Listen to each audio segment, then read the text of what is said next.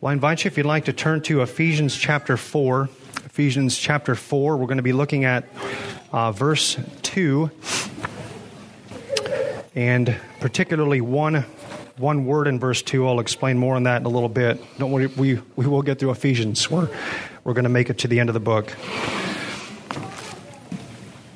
So, Ephesians 4, we'll read uh, verses 1 through 6 and then consider uh, that one word in verse 2 uh, gentleness.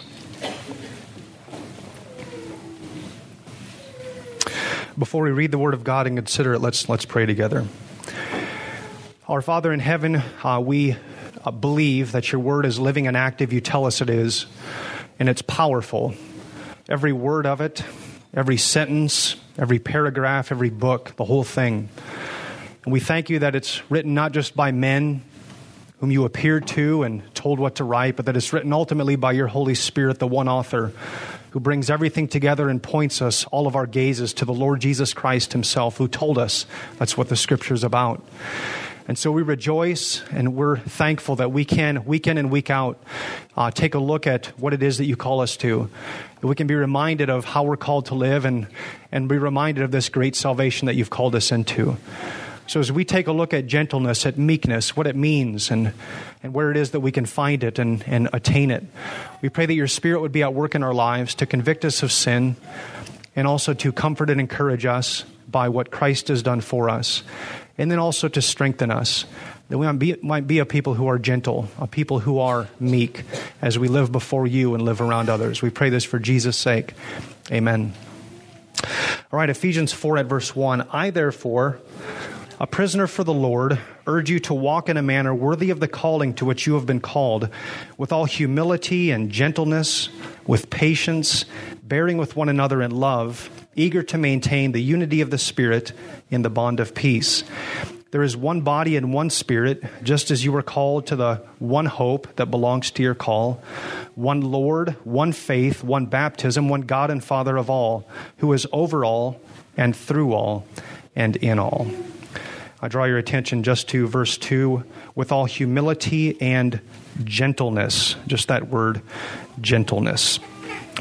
Thus far, the reading of God's word, may He bless it to our hearts. Beloved uh, people of uh, Hope Reformed Church and everyone with us here this morning, I'd like you, for, you to imagine with me, if you would, uh, just briefly, that you've just graduated high school or college, you graduated at the bottom of your class, and you're looking for a job and you know it's a long shot, but you have this tremendous interview with a company you'd love to land at, and the interview went well, and to your surprise, you actually got the call they hired you. Unbelievable. It's a, it's a once in a lifetime opportunity. I wonder how you'd show up to work uh, the first day that you were there. If you'd show up grumpy, tired, hungover from doing too much of the wrong thing or whatever. I wonder if you'd show up that way or if you'd show up exhilarated, excited, ready to go, uh, eager to figure out what, what is it you want me to do. I'm, I'm here. This is my dream job. I'll do this for the next 50 years if you let me. I wonder how you'd show up. And my guess is we'd show up excited.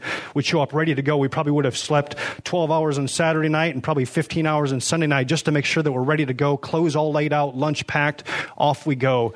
Let's make the best of this opportunity. And we'd be asking our first step inside the door, what do you want me to do? What can I put my hand to? Beloved, salvation's a lot like that. You and I weren't just bottom of the class, we were dead in our sins like every other human being. And God looks upon us with mercy. We have no chance of getting in unless He's merciful, unless He's condescending in His love and in His grace. And to what should be all of our surprises, uh, astonishment of astonishment, marvel of marvels, God calls us into a relationship with Him. Sinners like us, born under His wrath, conceived in guilt, He brings us into a relationship with Himself. And when we show up on the first day of this, of this brand new life, what's the question that all of us should be asking? What can I do, Lord? this is amazing. You mean, you mean I'm in your household now? You mean I'm a child of yours? I, I, was dead. I hated you. I couldn't stand your guts. That's how I was conceived. And you've given me a brand new heart and you've passed by so many people and you've looked with mercy on me. Why? Lord, before we even get to that, just what do you want me to do? And I'm glad you asked, would be what the Lord says. I'm glad you asked what, what you want me to do. Here's what you can do walk worthy of your calling. Walk worthy of your calling. That's why, what Paul's transitioning into. Well, what does this look like to walk worthy of our calling? Well, with all humility, and then secondly, with gentleness. We looked at humility last time we were here. uh, noticing that, that uh, Christian humility is just embedded in what it is to be a Christian. Humility is. Christian arrogance is kind of an oxymoron. But if, uh, if you notice the word all, why we're spending so much time on humility and meekness, Paul says, with all humility and gentleness. The word all actually modifies both in the verse 2 all modifies both humility and gentleness. And i'm going to use meekness instead of gentleness i'll let you know in, in just a little bit. Some translations have meekness i think it's more helpful but without getting caught up under that i want us just to notice a few things about meekness uh, because it's so important. This is part of uh, what it is to walk worthy of our calling, not just with humility or meekness, but with all of it, all humility and all meekness. What is meekness, number one? What does it look like? Why is it important? And how can we get it? Okay, those four things. What is it? What does it look like? Why is it important? And how can we get it? So, first of all, what is meekness? I want to begin with what it isn't. Meekness is not a type B personality. Now, that's what the world will tell us it is. In fact, I'm pretty sure if you look at a dictionary, you'll come up with something like that. What is meekness? Being laid back, letting things roll off your back. It's type B personality. Go with the flow. Don't let anything bother you. And the type A people, they're not meek at all. They're just, they're trying to, to, to, to slam their agenda into the world. They're very aggressive. They're not gentle at all. So be type B. Be that sort of personality. So it, it, if that was what meekness was, then everyone who's born with a type A personality could just throw in the towel and be and be rightly discouraged in this life. And all the type Bs would be like, "This is easy. We're good to go. I don't I don't need the Holy Spirit. This comes natural." So, beloved, what meekness is not is a type B personality. Here's what it is. It's the fruit of the Spirit, Galatians 5:23. The fruit of the Spirit is gentleness, is your translation the ESV, or meekness. It's a fruit of the Spirit. So notice it's not the fruits of the Spirit, it's the fruit, one fruit. So every Christian is filled with the Spirit to bear this fruit of meekness. Every believer, no exception. In secular usage, this word, uh, praus, uh, that we translate meekness, was used to, to describe the taming of wild animals, particularly horses. It was used to describe, uh, to, to calm those that are irritated. It was used to, uh, for friendly composure, which does not become embittered in suffering. It was used by sailors to describe a gentle breeze, and it was used to describe soothing medicine in secular usage. Now, there's two characteristics in every one of those things I described that are really a part of meekness. Number one, power, tremendous power, tremendous strength. Medicine is incredibly powerful, beloved. It's incredibly powerful, which is why if we overdose on it, it's usually lethal.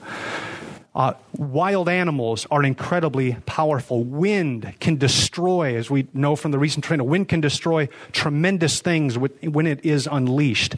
Irritation or anger can be tremendously destructive. But, beloved, imagine each of those things brought under control. Power controlled, power channeled power that is brought under the control or the regulation of something. Wild animals tamed, incredibly useful. Medicine in the right dosage, incredibly healing. People who can bring irritation and anger under control and channel it, tremendously useful, beloved. And wind, controlled wind, oh, on a hot summer day, it's, it's immensely useful. It's amazing. Beloved, what's going on with meekness is the, uh, these two things it's power under control, it's strength, internal strength that's regulated. That's, and I want to just throw out a, really a, a working definition that we're going to use to, to describe what meekness is. It's this it's inner strength that comes from knowing who God is and how He works.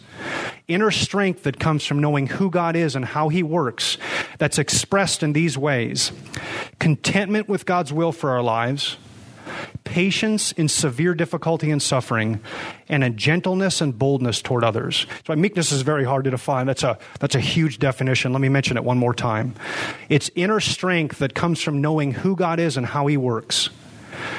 And outwardly, it's expressed in contentment with God's will for our lives, patience in severe difficulty, and a gentleness and a boldness toward others. So, what does this look like? I think maybe one of the best helps for this, we'll look at it in David and Moses in just a minute, but one of the best helps is maybe the Beatitude, Matthew 5 5. Blessed are the meek, for they shall inherit the earth.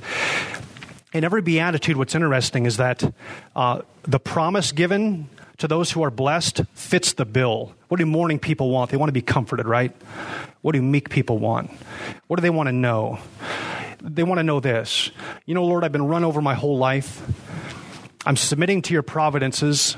You've not made life easy following you, and you don't promise that it will be easy either. I look at plenty of people thriving around me, and they don't know you, they can't stand you, and they're getting their piece of the earth in their bank accounts, lands, you name it, names all over the place. And that's just not characteristic of my life. What do meek people want? They want to know, Lord, someday will you give me the earth? Will I inherit anything? Is this life worth it? So, beloved, what does meekness look like? It looks like this that our lives are not characterized by trying to get as much of this earth as we can but our lives are characterized by this.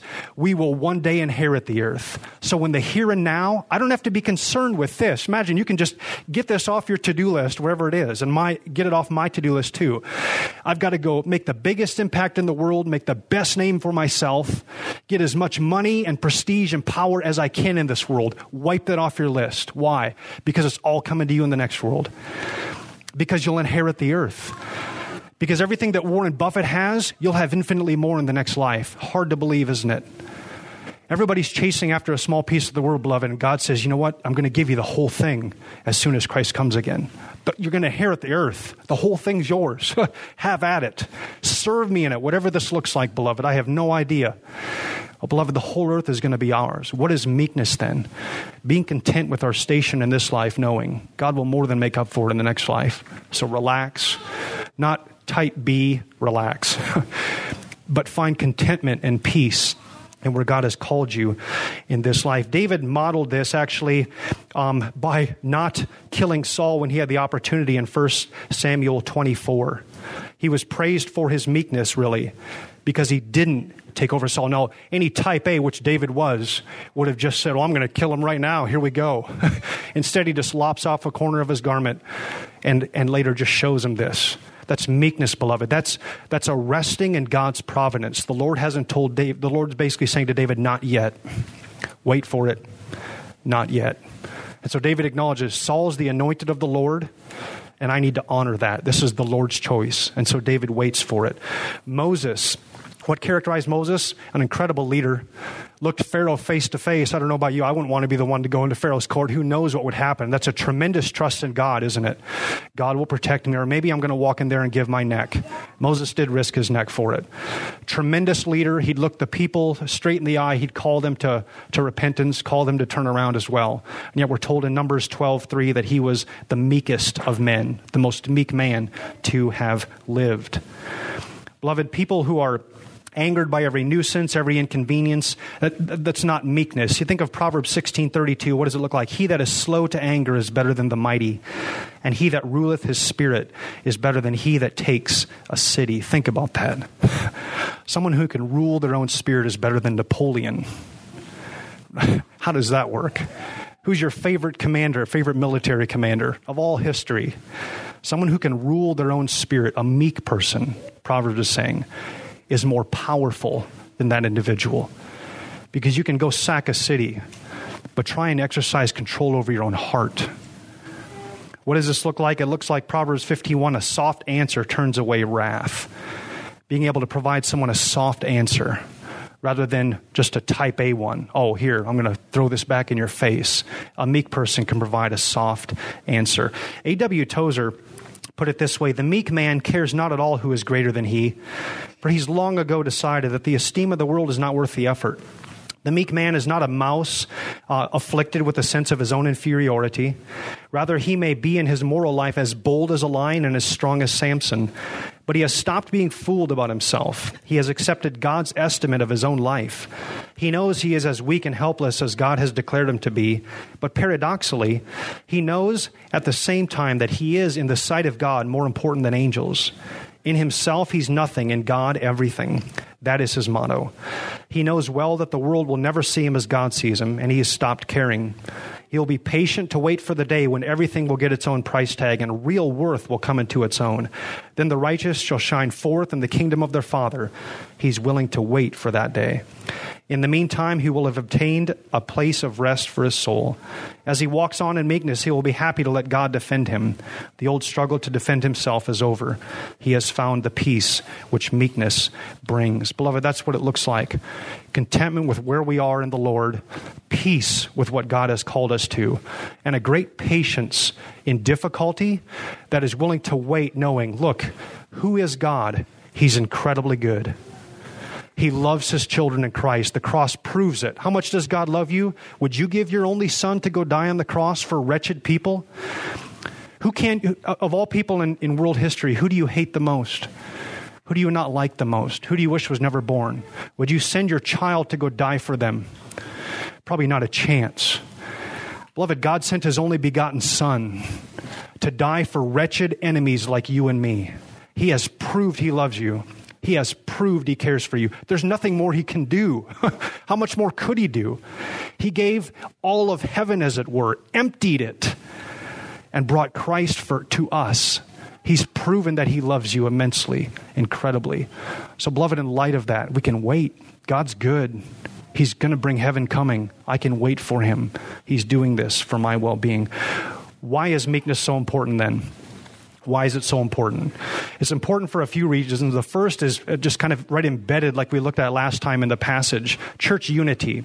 That's the first reason it's so important. Paul spent uh, largely uh, m- most of chapter 2 talking about how the middle wall of partition has been broken down by the blood of our Lord Jesus Christ. Jews and Gentiles who hate each other, who'd rather kill each other than fellowship in the church. They're not going to sit down at a fellowship meal. They're not going to be in fellowship groups. They'd rather just pick up guns and just have target practice on each other. That's what Jews and Gentiles wanted to do. No, no kidding. That's not an exaggeration. All throughout history, that's what they're doing with each other. And Paul says, Look, that middle wall between the two of you is broken down. You need to learn to get along. And he's going to walk into one Lord, one faith, one baptism, one God and Father of us all. Unity, beloved, inside the church. That's what God is looking for. What are one of the keys to it? Humility, we looked at last time, and now meekness. It's absolutely essential to church unity. What do you suppose it'd be like to be inside of a church, hypothetically speaking, to be inside of any church with people, Christians, who are empty on the inside and thus impatient with God's providence in their lives, wanting to have things their own way, and harsh and critical. What do you think it'd be like to be in a church with people filled with that, the opposite of meekness? Well, it'd be a nightmare, right? It'd be a horrible. It, that, that, that church of 100 people would soon be 100 churches of one people. That's what would take place. It's not possible, beloved. Meekness is required if church, if churches are to be unified locally. You can think of right of in the churches that you're members of. Whatever church we're a member of, beloved, if there is no meekness in the hearts of people, then it can't get along. And notice it's not type A or type B. It's not just, oh, well, churches are filled with people who just let everything roll off their back, and so those with strong personalities get their way and everybody else kind of rolls over. That's not meekness, beloved. Meekness is tremendously strong, very bold. Paul was meek, Christ was meek. Beloved, it's not, it's not type A either, where we just roll over everybody. Beloved, meekness is simply look, I'm content with what God's called me to. I'm at peace with that. I'm at peace with who I am, with who God has made me. And I'll wait for Him to vindicate me on the last day. I'll wait for Him to vindicate all of His people so I can be gentle toward other people and I can be patient in the midst of things. Meekness absolutely essential to church unity. It's also essential to evangelism. 1 Peter 3:15 Always be ready to give a defense to everyone who asks you a reason for the hope that is in you with meekness and respect or gentleness is how it's translated, but it's the same word meekness. Uh, how, if, how do you expect, how would we expect God to use our witness? Telling others who don't know Him about Christ. How do we expect God to use that witness? If, if we just look at Him and laugh, oh, you're, you're one of those unbelievers, right? Oh, man, it really stinks to be you. Do you know what's coming after you die? Uh, that, that'd be the total opposite of meek, right? The total opposite of humble. It'd be us looking down our noses at people without realizing that there's no reason why we shouldn't have traded places with them. No reason whatsoever. Zero reason, beloved, except God has been gracious to you and not yet to them as far as we know. That's the only reason. Meekness will approach people content in our own skin, but boldly telling them, Look, I want to tell you where bread can be found. You've got to be hungry. I know you're hungry. The Bible tells me that you're hungry. I would be hungry too. Here's where you can find bread, here's where you can feed your soul. Beloved, when, we when we evangelize, when we tell people a reason for the hope that's within us, we need to do this with meekness. We're called to do it with meekness. It's also important for rescuing a fellow believer who's caught in sin. Galatians 6 1 Brothers, if someone is caught in a sin, you who are spiritual should restore him meekly, gently, meekly. I don't know if you've been caught in a sin or if you've wrestled with uh, things of, of that nature and someone's had to approach you and say, Look, you need to turn it around. I don't know how they approached you if you were, but here's how we're called to approach one another with meekness. It's being content in our own skin without a point to prove, patient with how God may work because we know who He is and we know how He works that he doesn't work when men are just going to be proud of themselves, but he works by his Holy Spirit using weak means and humble means. Knowing who he is and how he works, we can approach each other and say, Look, I'm no different than you are. I maybe don't struggle with this sin, or maybe I do, but, but I, I see in your life a place that needs to be turned around. And I see it in my life, plenty of other places too. So, how can I pray for you? How can I help you? How can I come alongside you? How can we do this together? Beloved, that's meekness. If, if we come to people and say, Look, I see you're caught in sin, I, am just going to start telling everybody about it until you finally give in. Or, you know, what a wretch you are. What's your problem? Just, just be done with it, get over it, and stop it. Beloved, that's not meekness. That's the total opposite. That's, that's us injecting our own personality, our own wishes into the mix beloved restoring people inside the church, which is, which is a weekly battle. It's a weekly battle. We're all doing it with each other, probably with our friends in small ways, probably with our family members in small ways. Maybe they're big ways, but, but most of the time it's just small ways, right? We sharpen each other without even knowing it so many times. Beloved, meekness, kindness. Meekness, really, as it's expressed in gentleness toward others, because we're, we're strong on the inside, because we know who God is and how he works. And so we can be gentle toward others. And maybe the most important way, I shouldn't say that, but another way that, that it's important is for perseverance. You know, in the Old Testament, the word meekness is used most often to describe those who are going through tremendous affliction and they're waiting on the Lord. Let me read Psalm 37, 7 and following. Be still before the Lord and wait patiently for him. Fret not yourself over the one who prospers in his way, over the man who carries out evil devices. In just a little while, the wicked will be no more. Though you look carefully at his place, he will not be there. But the meek shall inherit the land and delight themselves in abundant peace. The wicked plots against the righteous and gnashes his teeth at him, but the Lord laughs at the wicked, for he sees that his day is coming. Then Isaiah 29, verse 17 Is it not yet a little while until Lebanon shall be turned into a fruitful field? In that day the deaf shall hear the words of a book, and out of their gloom and darkness the eyes of the blind shall see. The meek shall obtain fresh joy in the Lord, and the poor among mankind shall exult in the Holy One of Israel. Beloved, in that day, in the day when Christ comes the first time with these prophecies, but ultimately in the second time as well. That's when the meek are going to be rejoicing, beloved. So, how do we persevere with meekness? Lord, I know how you work. I know you're good and I know your ways. Your ways are now is the cross, later as glory. Your ways are now we go through beatings, persecutions, adrifts at sea like Paul, that we go through persecution and trials and tribulations to enter into the kingdom of God. We go through those things before we get to heaven. That's part of life, beloved. So meekness understands that. So I don't know what trials you've been through. I don't know what trials you're going through, but none of it's wasted, beloved.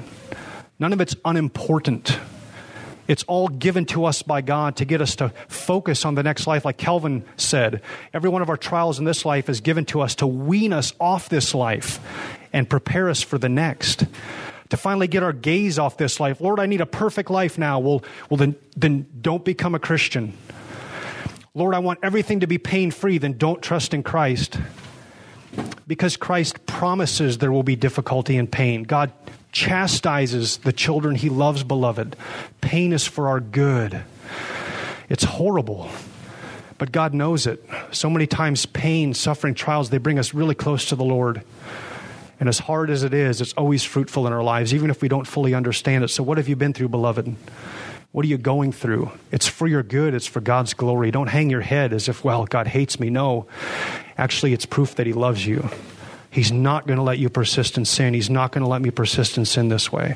So, beloved, meekness, it's, it's important for perseverance. Waiting on the Lord. Lord, I'm crying now, but I'll be singing in heaven. Lord, it's difficult now, but I'll be singing when I arrive at, at, at, in the New Jerusalem. Lord, help me to bear the cross every day and follow the Lord Jesus Christ because I know that someday you'll more than make up for it. Well, how do we get this meekness? Matthew 11, the Lord Jesus said, Come to me, all who labor and are heavy laden, and I will give you rest. Take my yoke upon you and learn from me, for I am meek. Same word. Jesus says, I am meek and lowly in heart. Then in Matthew 21 5, 10 chapters later, we read this Behold, your king is coming to you meek and mounted on a donkey. Meek, beloved. Jesus himself is meek. He had inner strength, didn't he? That comes from knowing who his heavenly Father is, how he works, and it made him patient in the worst of difficulty. Did you see Jesus growing impatient? No, not even close. Patiently waiting with what God is going to call him to. Knowing full well the cross is coming. It wasn't easy. It's not like because he's 100% God along with being 100% man, two natures, divine and human. It's not like because he had a divine nature, all of a sudden this is painless, beloved. Not like all of a sudden Christ just snapped his fingers. Well, I'm going to check out of my human nature and just kind of soar above in the divine. No, fully human, knows exactly what it is to suffer. And here's what he knew. He, here's what he knew about the Lord's will for him. It was his will to crush him, Isaiah 53:10. Jesus knew it. It's the Lord's will that I'm going to be crushed. He's born with this information. It's the will of the Lord to crush me. That's how God's going to work. And so Jesus is patient in it, content, at peace with it. He knew this going into it. He knew it. He felt it. John 12, 27. Now is my soul troubled. And what shall I say? Father, save me from this hour? But for this purpose I've come to this hour. Father, glorify your name. He knew the, the word hour in the Gospel of John means the, the moment of the cross. He knew his hour was coming. He's speaking of his death.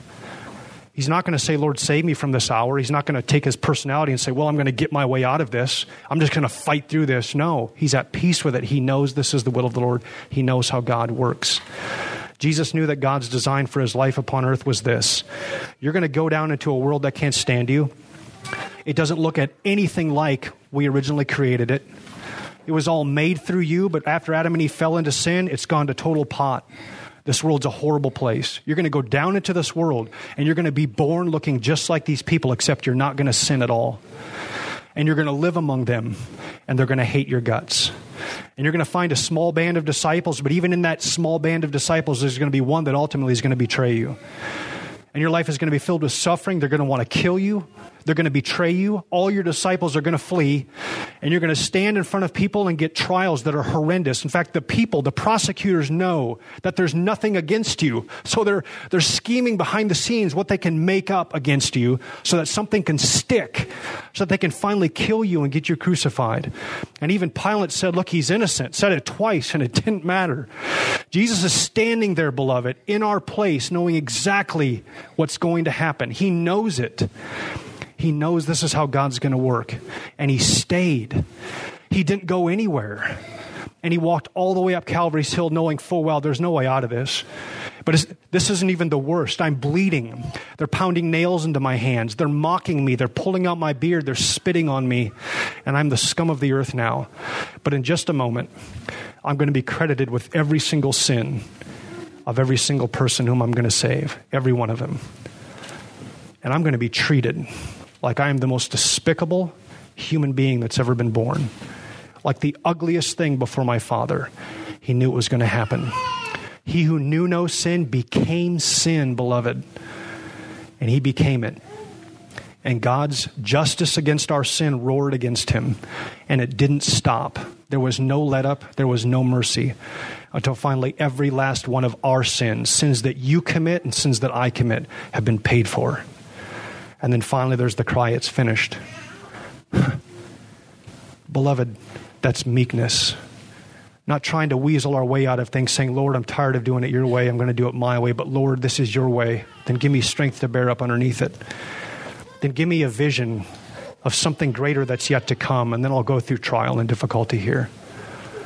And if you give me this inner strength that comes from knowing how you work, that it's often through pain and difficulty that you work, To give me patience to bear with it and strength so I can be gentle to other people, not having to run over them, not having to be mean to others. Not having to be cowardly either, like a type B, but I can actually, because I love the Lord and I know how He works, I can boldly tell others the truth. I can boldly call brothers and sisters in Christ to, to repentance. And I can be content and at peace with who I am in the Lord and what He's called me to. Beloved, I don't know what you're going through, but we can know this God is kind and loving toward all of His children. He loves you, He loves me. He's proven that in Christ. He uses pain and suffering to advance His kingdom. He uses pain and weakness and trials and suffering in your relationships, in your work, in your relationships with your neighbors, in your physical health, in your mental health. He uses weakness, pain, and trials to advance His kingdom, to save many, and to grow us into the image of his Son. We can also know this this world is not our final destination. That's how God works, He's got a bigger plan. So when we're going through this pain and difficulty, we can know it's for our good somehow, even though we might say, I have no idea how, Lord, but it is for our good. And ultimately, it's going to end in perfect glory where there's no more pain, right? That's what heaven's about. No more pain. He'll wipe away every tear from our eyes. No more mourning, no more death. It's all over. Perfection and bliss. Therefore, because we know that's who God is and how He works, we don't have to be king of the hill in this life. We don't have to be king of the hill in this life. That's, that's meekness, tremendous inner strength that is now gentle and kind because we don't have to be king of the hill in this life. We know because we're co heirs with Christ, we'll all be kings of the hill in the next life. Let's, let's pray.